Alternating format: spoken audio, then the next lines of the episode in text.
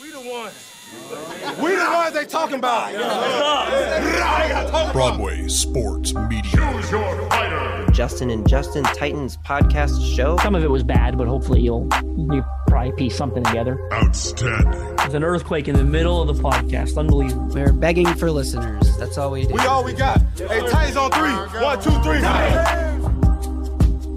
Welcome, everyone, to another episode of the Music City Audible podcast presented by the Pharmacy Burger Parlor and Beer Garden in partnership with Broadway Sports Media and 440 Sports. I'm Justin Graver. With me, as always, Justin Mello. And the Titans have a new general manager. We're going to get into that, some other hiring stuff, and, and some rumors about the other open positions. How's it going, Justin? Doing well. Um, last week when we recorded, uh, there was they were just reporting essentially during our recording. They were reporting that the Titans were moving on to the second wave of interviews, and hours later they hired a general manager. So clearly, I think the reporting was probably a little behind the eight ball. Right. I think it's it's safe to assume, and that made us obviously threw off our timeline a little bit, right? As, as we recorded that episode in the middle of all that, and sort of said, "Oh, here are your finalists, and maybe they'll have a general manager." By the time we record the next episode and, and and lo and behold just hours later they had a general manager Right. So it is Ran Carthon, most recently of the San Francisco 49ers. We talked a lot on the last episode about the similarities in team building philosophies that we've noticed between the Niners and the Titans. So we think that he can bring a good amount of experience and and you know bolster this roster to where it needs to be to contend for championships and that's what he talked about in his opening press conference. But before we get into sort of his philosophies and the things that he mentioned, we'll we'll cover some of the highlights of his introductory press conference let's just briefly go through Carthon's background. So he was a, a, running back in the NFL for a few seasons, bottom of the roster, depth kind of guy. Didn't get a lot of uh, like he didn't really play a lot as an offensive player after he graduated from the University of Florida. He was with the Colts for a few years. He was with the Lions uh, towards the second half of 2006, and then he retired. You know, he wasn't really making it in the league as a player, but apparently we found out in his o- opening press conference that he had told his wife, even back when he was in college, uh, still at Florida as a running back, that his dream one day was to be an NFL general manager. And she kind of laughed at him and said, I don't want to be with someone who's living in La La Land. And now Ran Carthon is a general manager, but after uh, his playing days, he was hired by Thomas Dimitroff of the Atlanta Falcons as a pro scout. He spent four seasons there, kind of learning the Dimitroff way, which was uh, New England style system, similar to what the Titans did with Jon Robinson, who also grew up in that system. And then he was hired uh, by the St. Louis Rams when they were still in St. Louis in 2012 under general manager Les Snead and spent five years in St. Louis as the director of player personnel. Then, when John Lynch was hired as the GM in San Francisco, Carthon was hired there as the director of pro personnel and promoted four years later to director of player personnel in 2021 spent two seasons doing that, and now here he is as the Titans general manager. Pretty quick rise, I would say.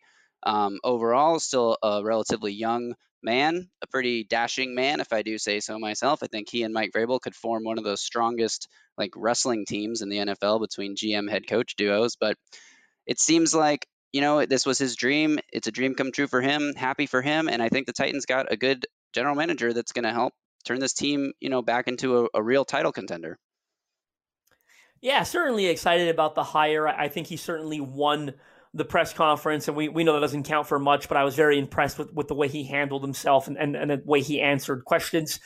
Like what he's done in San Francisco, I had identified him a long time ago as a potential candidate. Uh, a long time ago, when they fired Jon Robinson, I had identified him as a potential candidate. I thought the Titans would have interest in. I, I had written an article highlighting uh, some potential external candidates, and immediately was was taken aback by his resume and really impressed. So I, I was really happy to see that they uh, they did identify him as a candidate, interviewed him, and ultimately gave him the job. For me, from the very beginning, um, when we when they identified it was eight candidates initially, including the internal ones, I felt like he was the strongest um, external candidate on their list. I know a lot of people really liked Ian Cunningham, the Bears' assistant general manager, and I liked him too. But there was something that that struck me about, about Ran that, that I thought sort of gave him the upper hand.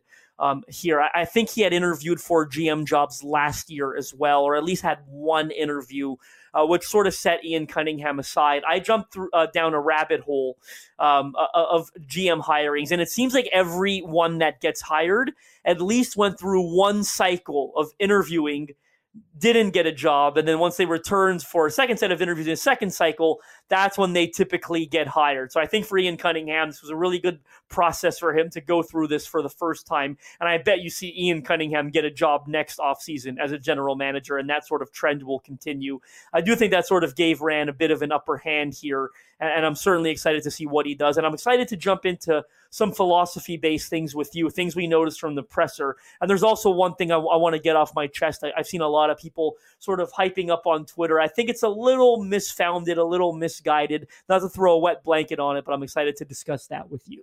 All right, so let's get into it. Let's let's talk about some of the top takeaways from that presser, and I'll start with one that jumps out to me that has uh, generated a lot of discussion on Twitter, which is Ran was asked directly, "Do you think a team can be successful built around a running back?"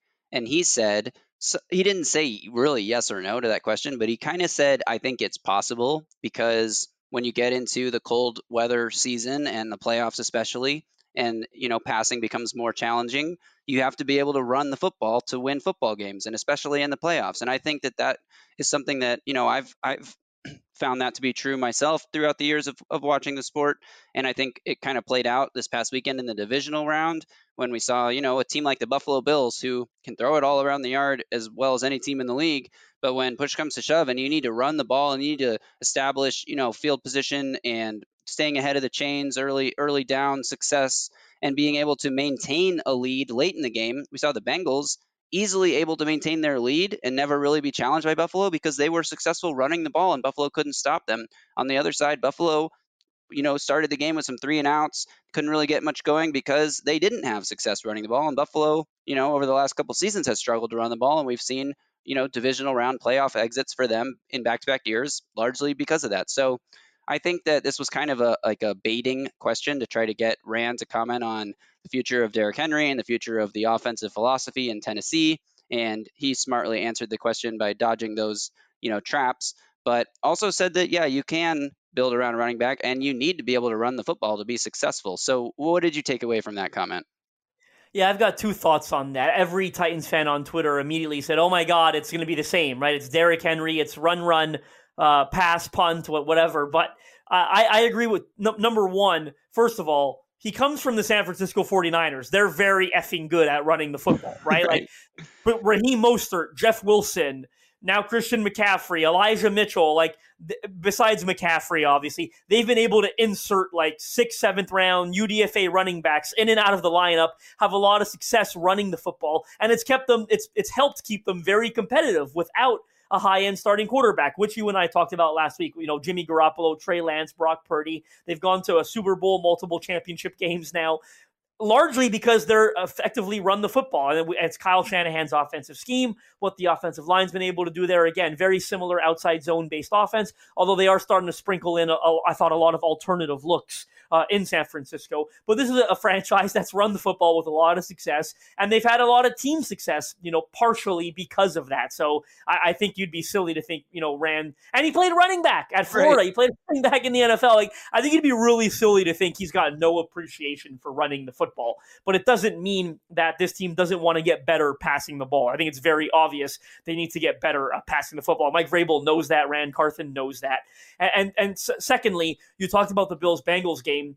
I agree with that assessment. Like Devin Singletary, the Bills' starting running back, had six carries for 24 yards. in a game that was, you know, close fairly throughout. Like it didn't get totally out of hand early. The Bills kind of crawled back into it after jumping down after uh, falling behind 14 nothing. So it's not like they had to abandon the run. Uh, they just did because they're not very good at it, right? right? And, again, and of course, you've got to, you know, it helps when you have Josh Allen at quarterback. But you know what? The Bengals have Joe Burrow at quarterback, and Joe Mixon had over 100 rushing yards and a touchdown on 20 carries. Joe Mixon averaged 5.3 yards per carry. Samaje Perine averaged nearly five yards a carry on seven rushing attempts. So that's 27 rushing attempts between their two running backs. And Joe Burrow had six scrambles, by the way, and they handed the ball off once to Ja'Marr Chase on, I think it was an end around, if I'm remembering correctly. Um, So yeah, the Bengals they also threw it all over the yard and, and, had a lot of success throwing it. But I did think they did a really good job running Joe Mixon. And you know what? When they did, they were setting up second and two, second Right. and three. They were ahead of the chains the entire time. They set themselves up in favorable situations. They won the line of scrimmage on both sides of the ball, perhaps most importantly.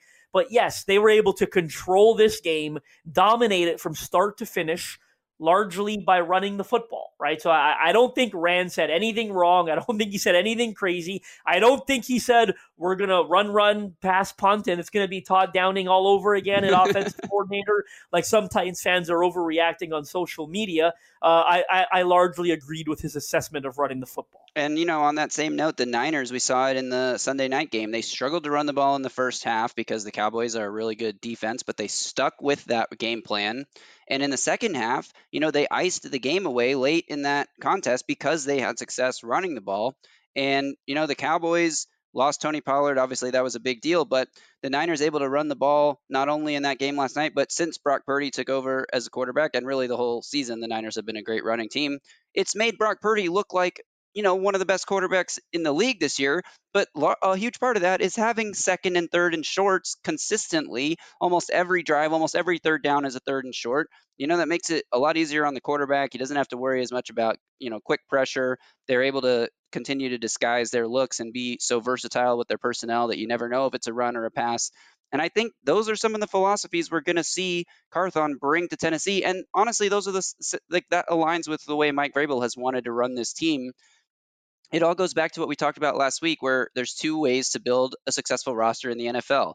One is to, you know, land an elite quarterback, the hardest thing to do in sports. The other is to have a strong, you know, offensive and defensive line, run the ball well and stop the run well, put yourself in second and third and short, put the opponent in second and third and long, and you know, the game gets a lot easier when you can do that. And uh, and and what you said there about landing an elite quarterback, I almost feel like it's more difficult nowadays than it was 10, 15 years ago. And the reason I say that is like Josh Allen, Patrick Mahomes, Joe Burrow, they're so good. Like getting a quarterback on that level, good luck to you, right? You, you probably are better off trying to build a San Francisco 49ers type team, right? Where you've got this excellent supporting cast and, and you can compete with the big dogs because you've got a, a, George Kittle, a Deebo Samuel, a Brandon Aiyuk, and Christian McCaffrey at the skill positions. And then you've got a, a terrific defense, which in all honesty, I don't think the Titans are that far off from, from having the 49ers defense. I think that they're fairly similar. San Francisco certainly a lot healthier down the stretch, I think helped them um, sort of maintain that defensive success that they've experienced. But um, I, I, I no, I, I, ultimately agree with you that uh, it's very much in line with what we've been discussing lately on this show. Yeah, I'll throw something else out from the press conference that I thought was really cool and interesting, and that was Carthon's story about drafting Elijah Mitchell. This was in a ref. He was uh, answering a question about analytics and how much analytics plays a part in the process, you know, that the 49ers had. And I thought Carthon was very open and honest about how things ran. He didn't try to like take credit for things that weren't his, but the word he kept using over and over again and the word that we talked about last week and like it's been the word of the buzzword of the titans since Jon Robinson got fired basically was collaboration. And he even said in his presser like i'm to kill i'm to use this word to death but you know it's all about collaboration. He talked about in reference to analytics how one of their pro scouts came to him and said you know i've been studying this running back elijah mitchell. According to our analytics system he is the best outside zone runner in this draft, and he's not being talked about as a top running back, and he's not going to go in the first two days. But he's a guy that I think could be really successful in our system. And Carthon said, That sounds amazing. Let me watch the tape and see if what I see on tape aligns with what the analytics say, which is obviously the best way to use analytics. You can't just rely on film study and non analytics. You can't just rely on analytics without film study. They have to match. And we heard him say that, you know, they did match and they went to DeMeco Ryans, you know, on day three of the draft, and Elijah Mitchell's still sitting there. And you know, in their pre-draft planning process, they had slotted that sixth round pick to be a linebacker, and they put on the tape of Elijah Mitchell in the war room, and uh, DeMeco Ryans was watching the tape of Elijah Mitchell running in college and said, you know what, this running back is better than the linebacker that we were targeting with this pick and that whole collaborative process of you know offensive staff defensive staff scouting staff being on the same page and deciding to go with elijah mitchell who then carried the 49ers basically to the super bowl down the stretch in the 2019 season that was a really interesting story about you know how to use analytics where they have a, a place in the scouting process, and then being collaborative and uh, getting everybody on the same page to make what ended up being a very good draft pick. Yeah, I thought when you initially said your biggest takeaway that led to some discussion, I thought this is the point you were initially mm. going to bring up because it certainly was an interesting story regarding Elijah Mitchell and the, who I really liked coming out of Louisiana at the time, and uh, and and sort of how analytics played a role in that. My biggest takeaway from that, obviously, is that Ran Carthon seems significantly more open to the use of analytics than Jon Robinson did, right? I think that's the most interesting takeaway here because whereas Jon Robinson was often very dismissive of analytics in all honesty, I think it was was it last off season where he had a quote about analytics that was almost overly dismissive, and I remember it, it made some rounds on social media and, and people. I think Jon Robinson eventually admitted that the wording was probably a bit too strongly, uh, you know, the, the, words he chose to dismiss analytics. But you'll remember the Titans for the longest time were one of uh, Paul Kuharsky will remind everyone because I think he had, he had followed it for a long time. They were like at the time one of two or three teams that didn't even have a role on staff that used the word analytics in the job title. They were one of the last teams to hire an analytics guy. So, and then when they did, it was like one guy, right? And you you weren't quite sure um, what he was doing. So, uh, I, I, think it that's my biggest takeaway is this era of the Tennessee Titans seems is going to be a lot more open to the use of analytics, not only in game analytics, but also obviously in, in the pre-draft scouting world. And I'm going to build on that by uh, talking about what you said about collaboration. I think that was one of my favorite takeaways from the press conference because, in all honesty we know, you know, controlling owner, Miss Amy Adams Strunk, she had discussed wanting to find a general manager that could collaborate with Mike Vrabel. And we all think Mike Vrabel is a terrific head coach and is, is, is likely here for the long haul. So you, you worry to a degree if you like Mike Vrabel. Um, when you hire a new GM, it's not abnormal for someone to want to come in and hire their own guy, right? Like right. I remember when you know Jon Robinson came in and he agreed to work with Mike Mularkey and then fired him after one year, right? And, and clearly wanted to insert his own head coach and hired Mike Vrabel. So you certainly always worry that that's a possibility. Because look, and, and, to a degree, I get it. When you're a new GM coming in, it's a high pressure position, just like head coaches. If I'm going to get fired after three or four years, I better have at least hired my own head coach. I don't right. want to look back and say, "Damn it, I wish I hired a guy I trusted," instead of just let, inheriting some guy and letting my job security ride on the job that he did coaching the team. So that's always a possibility, but I do think the situation's a little different in Tennessee where you have an excellent coach in Mike Vrabel. I, I don't know you're ready to put him on this pedestal yet, but no one gets the GM job in Pittsburgh and says, well, I got to fire Mike Tomlin, right? Or no one gets the GM job and say with the Rams and fire Sean McVay or Kyle Shanahan or Bill Belichick, right? I certainly think he's sort of in that stratosphere of, of head coaches, Mike Vrabel is. So, uh, well, I thought that was a fear. I, I do think the, the situation is special here in Tennessee, and I'm even more encouraged now um, after his press conference that he seems to be very excited about inheriting a head coach like Mike Vrabel. In all honesty, hopefully he views it as a bonus. You know, I've got a terrific head coach already in place, makes my job easier. I love that he talked about at one point he said, My job is to build the team that Mike Vrabel wants to coach, right? The team that Mike Vrabel believes he could have success with. Uh, I'm going to take him at his word. You know, you know typical, typically NFL personnel guy, you know, great liars, right? They make great talkers, but I, I think Ran was serious when uh, he spoke so highly of Mike Vrabel, and I'm excited to see the partnership they're about to form. And to add to that quickly, I was about to finish, but uh, when you, you, talked about his years spent with the Los Angeles Rams, uh, Jeff Fisher was the head coach of the Rams, right at the time. I think when, when Ran uh, arrived in Los Angeles, and they've been interviewing Jeff Fisher a little bit in the Nashville, Tennessee market oh, uh, since Ran got the job, and and Jeff Fisher uh, felt very strongly about the collaboration between Ran and, and, Mike Vrabel. He went as far as saying, uh, "My record as the franchise's all-time winningest head coach is going to fall." Uh, during this tenor. That's how strongly I feel about the relationship that Ran and Mike are going to have. Says he views them as very similar people and sees it working. Again, Jeff Fisher could be talking out of his butt for all we know, but I thought that was interesting and certainly encouraging. Yeah, I, I totally agree. And it's just such a contrast to Jon Robinson era, which, you know, we thought all along, you know, every time Mike Vrabel would be asked about something, he'd say, Hey, well, John and I meet every day and we talk about the roster and we talk about lots of things. And like we had this sense that they were very collaborative. But ever since the trade of AJ Brown, it has kind of felt like Jon Robinson was a little bit doing his own thing or just like dismissing what other people were suggesting or advising and kind of just like saying that well i'm the general manager and i'm the pres- vice president of football operations. I'm going to do what i think is best and kind of ignore what everyone else is saying.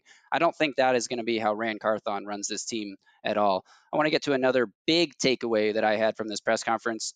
Somebody asked him about the future of ryan Tannehill and his status with the titans and uh, he's i think the question was will ryan Tannehill be your starting quarterback next year and he basically said I need to evaluate that more. Like I'm not going to answer that right now, which is very I mean, that's kind of telling about how I think it's an honest answer, but also we hear all the time how general managers or head coaches will commit to a quarterback and then 3 months later draft, you know, like we have mentioned this on the pod before with the Arizona Cardinals committing to Josh Rosen, and three months later they draft Kyler Murray, number one overall. Like this kind of stuff is common in the NFL to just say what you're supposed to say in the moment to keep everyone happy.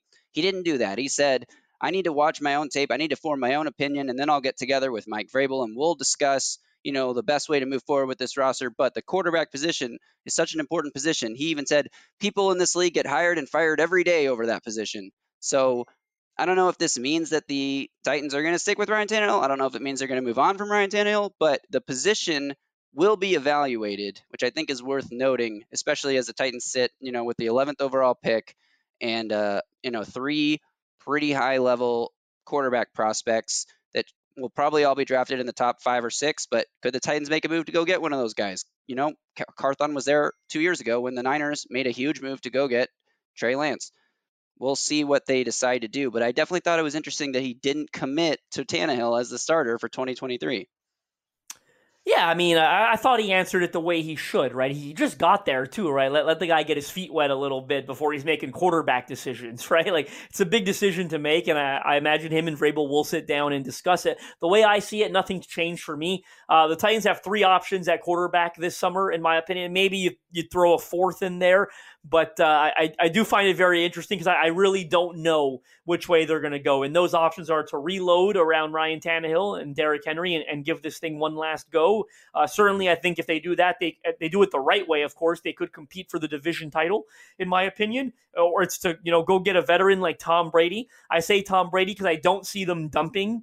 Uh, Ryan Tannehill for like a Derek Carr or a Jimmy Garoppolo. Of course, you know, the, the Garoppolo thing almost gets a, a little more legs because obviously he'd be coming from San Francisco. But I still think if they're going to dump Tannehill, it would only be for like a, a, a Tom Brady veteran option, I mean. And then thirdly, I would say it's what you said, right? To trade up and go get a quarterback, to go get a Will Levis, a Bryce Young, or a CJ Stroud, all three of which I expect to get drafted in the top 10, if not the top five or six, uh, like, like you just alluded to. Would you throw Trey Lance in there as a fourth option? That's been getting a lot of buzz on social media. I, would be surprised if that was the case, in all honesty, but I guess you can't totally rule it out. Same thing I said about Jimmy Garoppolo. Um, before we move on, I think from from, from Ran and, and the general manager hire, uh, can I, I want to say one last thing about something I've seen get a lot of traction on Twitter, and I don't mean to throw a wet blanket on it, but uh, you know, uh, what was the title Ran held in San Francisco? This he had two different titles, right? When he first got there, he was, and then uh, when he was there recently, he started as the director of pro personnel, which you know, yep. if for people who don't know what that means, he's more um, in charge of looking at players who are already in the league, free agents, potential draft, uh, potential trade acquisitions, but you know, scouting pro players who are already playing in the NFL. Right. And then he was promoted to director of player personnel, which still includes the pro side, but also then wraps in the the college side and the scouting and drafting side of things. So, I mean, he was overseeing the player acquisition department of the 49ers. Obviously, he had a boss, and John Lynch and Kyle Shanahan has a huge say in the roster in San Francisco. But that, I mean, yeah, that answers your question, I think. Continue your point. Yeah, and that's sorry, I just couldn't remember the two official titles. I knew that that's that was what he held, but I've seen a lot of people on Twitter talk about how that role that he played typically has a, a, hand, a larger hand in the late round draft picks, right? The fifth, sixth, seventh rounds. And that makes sense. I'm not debunking that, right? It's certainly general manager, head coach, assistant GM maybe feel a little bit more strongly or a little bit more collaborative on those first, second, third round picks. And then when you start, you know, getting through the weeds in those later rounds, you start leaning on your scouting staff a bit more, your director of, of player personnel, as you mentioned. And the 49ers have had a lot of success in the in the later rounds. And I saw Ran on Twitter getting a lot of uh, you know praise for that. You talk about your George Kittles, your Elijah Mitchells, who we talked about earlier on this episode. Even guys like uh, Talanoa Hufanga, right, who's turned into a really good safety there. I'm sure I'm missing one or two guys, but the, the point is they have had a lot of success in the later rounds. And I don't want to I'm not throwing any shade at Titans fans for getting excited about that, but I saw so many Titans fans jumping on Twitter talking about, oh my God, look at all these guys Ran helped draft in the fourth, fifth, sixth, even seventh round. UDFAs. This is going to be so awesome. Jon Robinson did a pretty good job finding guys in those rounds, right? Like it, it, it Jon Robinson didn't get fired because he didn't find talent in fourth, fifth. David Long. I go back as far as Jayon Brown. Kevin Byard was a third round pick. I know third round, but still, you don't expect to get a Kevin Byard in the third round. UDFA success, Teair Tart, Aaron Brewer. Jon Robinson did a great job navigating those late rounds. He got fired because he couldn't navigate the first and second round, right? right? Like that's what Ran's got to come here and do is draft good players in the first and second round and re-sign those players to second contracts, right? Like Jon Robinson got fired because of obviously the AJ Brown trade's a big one, but drafting, you know, Caleb Farley didn't help. Isaiah Wilson didn't help. D- uh, Evans didn't help. The, the, jury might still be out on Dillon Radunz, but right now, after a second year and tearing his ACL, is closer to joining that group, right, than he is joining a success story. So Titans got to find some success drafting in the first and second round, right, as opposed to just right. fourth, fifth, and sixth round. And, and for with Ran being a first time general manager, this is probably going to be the first time that he's had a, a, an overwhelming say um, when, when it comes to uh, drafting first and second round players. So don't get too excited about the fourth, fifth, sixth round picks because Titans have had success in those rounds. It's the it's the first half success that uh, the lack of first rounds and second round success that has sort of uh, barrened this roster, so to speak. Right, and is a, a large reason Jon Robinson got fired. When you look at the roster and you look at the lack of talent, you see all those misses in the early rounds. And I will say, if you want to disagree with me, if you think Ran had an overwhelming say in the first, second round, if he does trade up for a quarterback again, I hope they do a better job this time around because Trey Lance does not look like the real deal in San Francisco right now. Right, absolutely, and that's a great point. I'm glad you said that because I, have been thinking the same thing. Like it's it's also not all on Ran Carthon to draft well in the fourth, fifth, sixth, seventh rounds. It's like you're leaning on your scouting staff, which you know admittedly Jon Robinson did as well. And as we go into the 2023 draft, that scouting staff is pl- basically intact as it was when Jon Robinson was the general manager. If the Titans do overhaul that staff in that process, you know, and Ran Carthon talked about how like he's gonna get up to speed on the Titans processes because it's easier for one person to learn a new way than for 23 people to learn a new way. He, used a, a quote like that. So the Titans will possibly overhaul their scouting staff and the and the department and how everything's run after this draft. So you would yes. think that, you know, the scouts in place who drafted guys like David Long and Amani Hooker and Dane Cruikshank or whatever are still there and could potentially do the same thing in this draft. All right, let's move on, I think, to another hire that was announced. And I don't think this is officially like the Titans Twitter account hasn't announced this, this like the website hasn't announced this, but largely it has been reported that the Titans will be hiring Chris Harris as their defensive backs coach. And uh, Chris Harris, a former safety in the NFL, played, I think, seven or eight seasons in the NFL. He started his coaching career with the Chicago Bears as a defensive quality control coach for two seasons. He then spent four seasons in uh, San Diego and then Los Angeles with the Chargers as an assistant defensive backs coach. And since the 2020 season, he's been the defensive backs coach in Washington. The Titans obviously have a, a vacancy at their defensive backs coaching position, and it, it, appears they have offered the job to Chris Harris. And the report was that he intends to sign, hasn't signed quite yet, and could be a guy that you know leaves in a year or two for a defensive coordinator role himself. He's a, a fast rising coach on the defensive side of the ball, but not only will he be the defensive backs coach, according to the reports, he will be the Titans' defensive passing game coordinator. Titans obviously had the worst passing defense in the NFL this past season by statistics.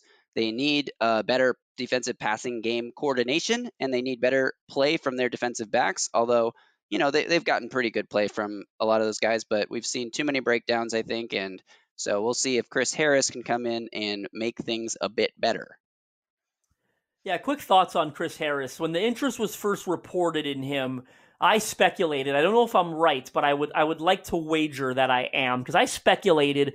I wonder if they could offer him like a defensive passing game coordinator position and alongside to making him the defensive backs coach as a way of blocking the of sorry of preventing the commanders from blocking their request right to interview him because If it was just defensive backs coach, that's a lateral move. He's already the defensive backs coach in Washington, which means Washington could block um, that t- t- Titans request to interview him. Now, I, I say that because I don't know for a fact if that's the difference. Like Washington is unable to block the request because it's for passing game coordinator, which is considered a step up. Uh, but I, I would assume it is, and that's potentially why the Titans want him to double as their defensive passing game coordinator and their uh, uh, cornerbacks coach. I think Chris Harris is uh, a monumental upgrade on Anthony Midget, in all honesty. I think he did a really good job in Washington. If you go uh, look at the numbers this year, I think they finished second in like passing yards allowed per game or total net passing yards allowed throughout the course of the season. I don't know a lot of Titans fans can name many corners that play in Washington. Like uh, the, the impression I've gotten, and I've spoken to some people in that market. I have friends that cover the team. The impression is Chris Harris did a great job while not working with a ton of uh, you know thoroughbred talent in Washington. I do think he's going to be a defensive coordinator very soon in this league, and you are probably going to lose him after a year or two. He, ha- to my knowledge, he has not interviewed for any defensive coordinator openings this year. When I say to my knowledge, uh, that it hasn't been. If he has interviewed, it hasn't been reported. I'm not saying that I don't know for a fact. There, there's nothing out there that says Chris Harris has interviewed for a defensive coordinator opening. So the wording of that report, where he intends to uh, sign if he doesn't get a defensive coordinator job, pretty safe to assume he's not getting one this year because he hasn't interviewed for any. Again, to our knowledge, but he did interview for the Indianapolis Colts last year before they hired Gus Bradley. And I believe he once interviewed with the Green Bay Packers before they hired, I think it's Joe Barry that they have there in Green Bay. Um, so this is a guy that's ascended through the coaching ranks really quickly. He has a hell of a reputation around the league.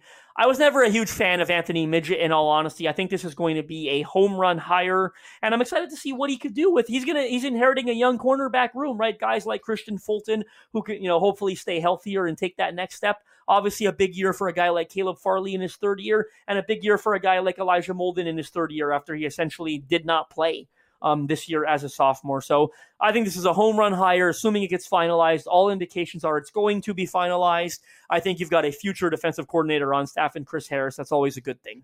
Absolutely. And uh, uh, let's flip over to the other side of the ball. Or, or, I guess before we leave the defense, we should briefly mention Jim Schwartz has been hired as the defensive coordinator of the Cleveland Browns. Nobody really knows what Jim Schwartz's role was. Apparently, he helped a lot with the red zone defense. Titans have been pretty good on defense in the red zone since they hired Jim Schwartz. Obviously, his hiring, uh, timing wise, lined up with the turnaround from like the worst third down defense in NFL history that the Titans fielded in the 2020 season to being a lot better on third down. So you could possibly credit him with that turnaround, or you could just credit the Titans having a lot better personnel on defense. Hard to know exactly where. I mean, it's probably a combination of both. But will the Titans miss Jim Schwartz? Maybe a little bit, maybe not. It's uh, again, it's hard to say. Obviously, he was able to point to some things that he did in Tennessee in his interview with the Browns to get that job. So maybe he did do a little more than anyone would give him credit for as Titans fans who want to say like, "Oh, we're not losing anything." But um, well, it, yeah, so I think Jim Schwartz. I think Jim Schwartz's resume speaks for itself, though, even prior to becoming a defensive Yeah. assistant for the Titans, right? Like, amazing defensive coordinator with the Eagles, had a stint with the Bills. Not a bad stint as the Lions head coach, in all honesty, when you look back at it. And obviously, a previous really good stint as the Titans defensive coordinator for seven years in the early 2000s. Uh, I, they asked Mike Vrabel about Jim Schwartz uh, during, the, uh, I think it was Ran's introductory press conference. And I thought Vrabel did a good job summarizing, in all honesty, that I mean, Schwartz helped, but probably didn't do a ton, right? He said he was when Jim came here to Tennessee with us, it was a good fit because he didn't have at that time in his life the time to commit to being a defensive coordinator. So that just goes to tell you he wasn't in the building as long as Shane Bowen was, working 12, 13 hours every day. A senior defensive assistant, it really is. I don't, you know, it's not a, you're not going to call it a part time, any job in the NFL is very serious, but clearly he's assisting with things that didn't uh, require the time commitment that is required of a defensive coordinator. He said it was a really good break for Jims to get away from sort of the, the the grind of being a defensive coordinator, but now he's ready to jump back into that grind after two years, at, you know, taking some time off as a senior defensive assistant, and he got the job in Cleveland. So I don't think the Titans are going to miss Jim Schwartz a ton, in all honesty, just based on Mike Vrabel's answer. Um, certainly, you know, again, probably some collaboration can come up with some good ideas, help with red zone defense. All I really want to say about this is loved having Jim Schwartz uh, in Tennessee. Again, best of luck to him in Cleveland. He's a hell of a defensive coordinator. Not a bad job he's inheriting getting to coach Myles Garrett over there. Right. So congrats to Jim Schwartz. He will be missed. Maybe uh, Chris Harris can come in and, and fill some of that whatever um, advisement Schwartz was was giving to this team. Okay, flipping now to the offensive side of the ball. The Titans have, you know, some some in-house candidates to replace Todd Downing as offensive coordinator. We haven't gotten any more news that, you know, since we talked to the last time last Monday about potentially Eric Bieniemy, Matt Nagy. Um, nothing really has come further on either of those two guys. Nothing has come out about Todd Monken and being connected to the Titans. So we don't really know where what the Titans' short list of offensive coordinator candidates looks like. We obviously had assumed that Tim Kelly would be a prime in-house candidate. It was reported uh, last week that Tim Kelly is the the top in-house candidate to replace Todd Downing. A guy that nobody really thought of, though, maybe would be tight ends coach Luke Steckel, who has been had a request to be interviewed for the op- open offensive coordinator position in uh, Sandy. Or sorry, let me take that back who has been requested by the Chargers to interview for their now vacant offensive coordinator position. I don't know anything about Luke Steckel, but it looks like, you know, Titans tight ends coaches go on to become offensive coordinators at a pretty high rate. And while we're on the subject, I mean, I'll, we're going to talk about all this but just to get it all out there. Tim Kelly, who was hired this past season as the Titans passing game coordinator, there have been reports, uh, at least on Twitter and stuff, that that was more of a like a title than it was an actual job just kind of like being nice to Tim Kelly, like we'll give you a fancy title so it looks like you're doing more. Where you know it's been reported that he spent most of his time at the open portions of practices with the tight ends. Was Tim Kelly just like a glorified tight ends coach for this team? Obviously, like the offensive coordinator got fired, so you'd think that the passing game coordinator w- wouldn't be that highly thought of either, because you know uh, presumably he would work very closely with the offensive coordinator to coordinate the passing game, which was terrible for the Titans this past season. So who knows what is up with this? But uh, Luke Steckel will will interview for the Chargers job. Is he a candidate in house to replace Todd Downing? We don't know. Is Tim Kelly a, an actually highly regarded candidate in Tennessee? We don't really know, but that is basically where things stand on the offensive coordinator front. Yeah, I'll get some thoughts out on this. I think Tim Kelly is sitting somewhere going, You're absolutely right. I had nothing to do with this passing game. It was a glorified title. I, I didn't have my blue my, my thumbprints on it whatsoever. And and he, he could be right in all honesty if you were to say that, because we, we have heard those reports that it was more of a glorified title. It also helps them sort of uh, justify a salary if they you know they want to pay him a certain a certain figure. Uh, but uh, it, it, it was notable that it was finally reported that he is a strong in-house candidate. I think it was Tom Pelissero that said Tim Kelly is the strongest in-house candidate in Tennessee. The only reason we felt that was going to be the case, but the only reason it was notable, in my opinion, is it hadn't been said yet. It hadn't been reported that they had interviewed Tim Kelly or that they were even considering him as a candidate. So I do think it's important for us to get confirmation that he is indeed a candidate for this job. Tom Pelissero's report essentially confirmed that. Um, on the topic of Luke Steckel, that did really kind of blindside us this morning, right? Monday morning, where the Chargers have submitted a request to interview him. He's 37 years old. Uh, I think graduated from Princeton, so obviously a very smart mind. He, he's played football. He attended Brentwood in Nashville, so he attended high school locally uh, before he went off to Brentwood. I believe his dad he played he played football uh, collegially. His dad, I think, was a, an NFL coach as well. So NFL bloodlines here. Smart guy, Princeton, ascending. Obviously, 37 years old. You mentioned Titans tight ends coach Arthur Smith, offensive coordinator. Todd Downing, offensive coordinator. Luke Steckel, future Chargers offensive coordinator. We don't know. It's interesting that we haven't heard any in-house uh, reports regarding the Titans' interest in Luke Steckel, and here he is getting a request from outside the organization, an organization that employs Justin Herbert at quarterback. Like I want to be the offensive coordinator for the Los Angeles Chargers. Like I think everybody that talk about a fast track to potentially becoming a head coach if you go there and experience success, which you really should because you have Justin Herbert, right? Like it's a hell of a job. It's the best offensive coordinator opening by far in the NFL. The Chargers do seem to be casting a wide net, so I don't know that he's going to be a front runner. They're interviewing Zac Robinson, the, uh, the quarterback's coach of the Los Angeles Rams, who does have a, a sterling reputation around the league and is expected to be an offensive coordinator sooner rather than later.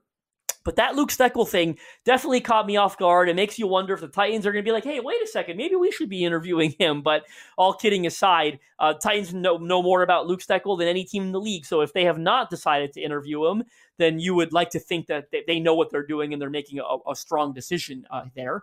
The last thing I want to say about the offensive coordinator uh, opening is Mike Vrabel during the, again, I think it was the same press conference. I think he's only had one, right, where they introduced yeah. Ran as GM. Um, I did think there was one quote that was really interesting. They asked him about offensive coordinator, and he said, We've spoken to a lot of candidates for our offensive coordinator opening. So is he referring to the likes of it could be, you know, Matt Nagy, Eric Bieniemy. Uh, we do know they interviewed Charles London, right, the right. quarterbacks coach with the Atlanta Falcons, who I, I have a feeling is the front runner.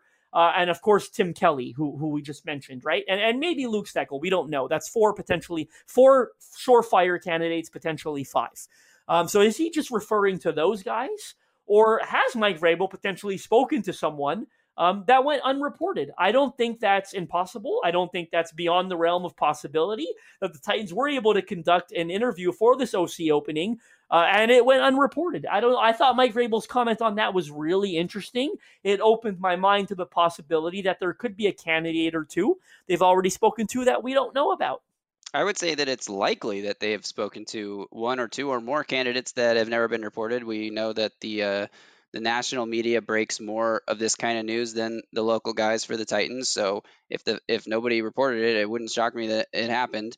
I don't know you know where they stand with some of these other candidates. Eric Bieniemy interviewed for the Colts head coaching job. I'm not sure if he's doing any other interviews for offensive coordinator. I think there was I think maybe the Ravens submitted a request. Right. I think. I think there was a report about the Ravens there, but um, you know, if it's between coaching Lamar Jackson and the Ravens and coaching uh, an older Ryan Tannehill and the Titans, I don't know. I think I would probably choose to go coach Lamar Jackson. If you turn Lamar Jackson into an elite passer the way that he's already an elite runner and a good passer, but make him an elite passer, I think that really strengthens Bieniemy's resume for a potential head coaching job. You know, if he's he can say he did it with Patrick Mahomes and Lamar Jackson, I can make any young quarterback into a star.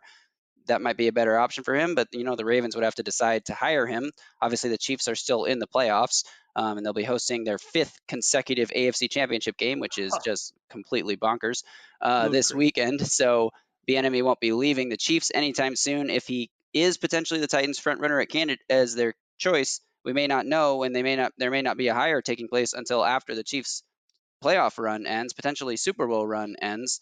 So there, there could be a few weeks away still from finding out who the Titans want to hire as offensive coordinator.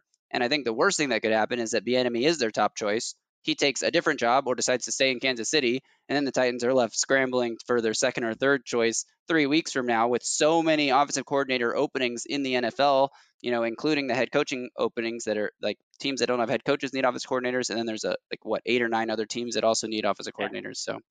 Few team, few teams here. I'm just going to tell it how it is. Few teams are going to be hiring their fourth choice offensive coordinator, right? With the amount of openings that are around, them. not everyone's going to get their uh, first choice here. Some people are going to have to settle. Yeah, and uh, hopefully the Titans aren't one of those teams, but you know it's all kind of a vague mystery at this point because we don't know where things stand with that search outside of what Mike Vrabel said that they've talked to a, bunch of candidates. So, um, yeah, I think that is it for the Titans updates. But before we go, we got to hit our beef of the week presented by the Pharmacy Burger Parlor and Beer Garden. And this week, Justin, um, I do this a lot, but I'm turning it to you to tell me what is your beef of the week.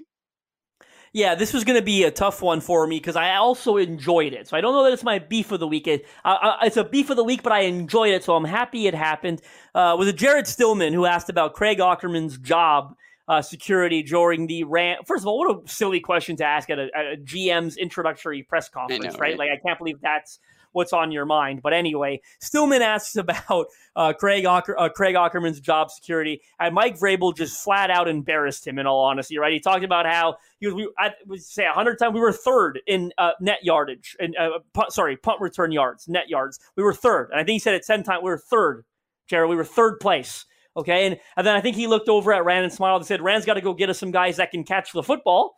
On punt returns, right? But we, when we did return the ball, we had a lot of success doing it. So I thought it was really funny that that Jared went to an introductory press conference for a general manager. Such a, a exciting time to ask good hard nosed questions And you're asking about the special teams coordinator. Like if Craig Aukerman wasn't fired with Todd Downing and Anthony Midget and, and Keith Carter, by the way, then he's probably not going to be fired, right? Like, I don't know why we're asking about Craig Aukerman's job security two weeks after all those coaches were fired, and we're asking it at when they're introducing the new GM. Like such great opportunities for questions there and credit. A lot of people ask great questions, right? About analytics, about Ryan Tannehill, about running the football, all the stuff we covered on this podcast. But here we are asking about Craig Aukerman's job security and special teams teams. I thought it was ridiculous, and I really enjoyed that Mike Vrabel took that opportunity. And he said, if we're, and, and if you notice, Mike Vrabel almost squared up, right? He was like, all right, if we're going to do this, let's lay out the facts and then let's have some back and forth dialogue on this question, right? Here are the numbers on where we ranked in, in, in punt return yardage, and this is why, essentially saying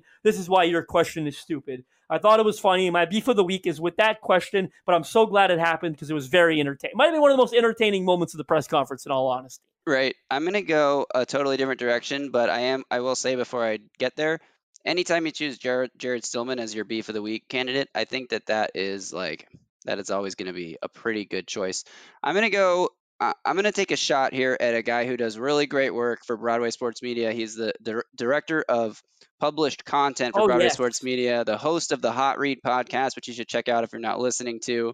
Easton Freeze tweeted on Saturday morning that he will be rooting hard for the Jags because he thinks that the Titans and Chiefs have a better better rivalry than the Titans and Jaguars do, largely based on the fact that the Titans have dominated the rivalry for you know in the recent history, even when as far as to compare it to Michigan, Ohio State, um, and and to say that that's not as big of a rivalry anymore, which because uh, Ohio State's been dominating, even though Michigan has now won two years in a row in that rivalry game, which by the way is the same number of games the Jags have won in a row for the Titans.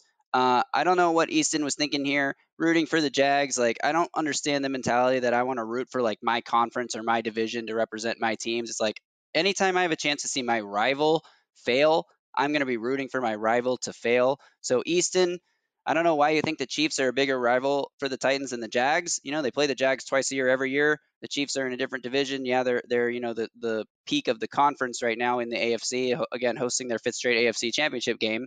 So I can see you like wanting them to lose because they've been so successful, but not over a division rival. My beef of the week is is with Easton for rooting for the Jags when you know all we need to see is the Jags fail. Like I don't want to see anything but failure from all three other AFC South teams. I don't care if it makes the AFC South the worst division in football and the Titans get less respect for it. Those teams need to fail. End of story. That is such a great choice. Shout out to our good buddy Easton Freeze. I know he can handle the shit we're giving him right now. Living up to his last name, right? With a freezing cold take that was on Twitter. Um, and you know what? Let's send out our condolences to him. I heard he was beat up all week long after the Jacksonville Jaguars lost that game to the Kansas City Chiefs. I heard, I can't confirm, but I heard he ate through four pints of ice cream. It was like he was going through a breakup when Jacksonville lost that game. Shout out to Easton Freeze. We're so sorry that Jacksonville lost. I hope you can still get a refund on the Trevor Lawrence jersey he ordered and the Doug Pederson foam finger he got on NFLShop.com. Uh, sorry, Easton, but that was a freezing cold take, and it, it, it's a worthy inclusion to our beef of the week. And I uh, imagine Rob, when Rob does his Twitter terrible takes, probably going to make an appearance there too. So Easton's going to get a lot of coverage on this one. Yeah, and sorry, Easton, that I had to throw you under the bus for this beef of the week presented by the Pharmacy Burger Parlor and Beer Garden. But as Mello said, we know you can take it, so we hope it's all good there. All right, that will do it for this episode of the Music City Audible podcast. Thank you, everyone, for listening. Make sure you're following Justin on Twitter at JustinM underscore NFL. Make sure you're following me at Titans Film Room. I assume you are if you're listening to this podcast because most of our promotion does come from Twitter, so probably already following us. But if you aren't, hit the follow button and maybe tell like five Titans friend fans that you have, uh, Ti- Titans fan friends that you have to also follow us because we would appreciate growing this podcast as much as we can. Head over to BroadwaySportsMedia.com and become a Broadway insider today for tons of exclusive and awesome content that that team is churning out. Yeah, become a Broadway Insider today. It's six ninety nine a month. You could use the code Insider to get your first month for just 99 cents, or use the code Annual uh, for a total of $49.99 for your first year. Lots of great uh, benefits to becoming a Broadway Insider. We've got the Mike Herndon Show uh, behind the paywall. That's a weekly video show going out every week with your favorite Mike Miracles, Mike Herndon. That's obviously a big perk to becoming a Broadway Insider. You get early access to some of the podcasts, uh, a lot of written content behind that paywall. Whether that written content comes from me, it comes from Zach at uh, F Words Pod, uh, it's coming from Easton. There's a lot of content coming your way if you're a Broadway Insider. Become an insider today. You won't regret it. And make sure you check out all the other podcasts and content Broadway has to offer. All right, that's it. We will be back next week. Maybe we'll have an update on the Titans offensive coordinator. Probably not. If we do, we'll get into it. If we don't, we will start covering the biggest needs that this team has this offseason as we approach the end of the 2022 season officially. Conference championship weekend will be over by the next time we record. We'll only have the Super Bowl left, and that'll be a couple weeks away. So we'll start getting into where this team needs to improve over the next few months. Until then, you guys stay safe out there and Titan up.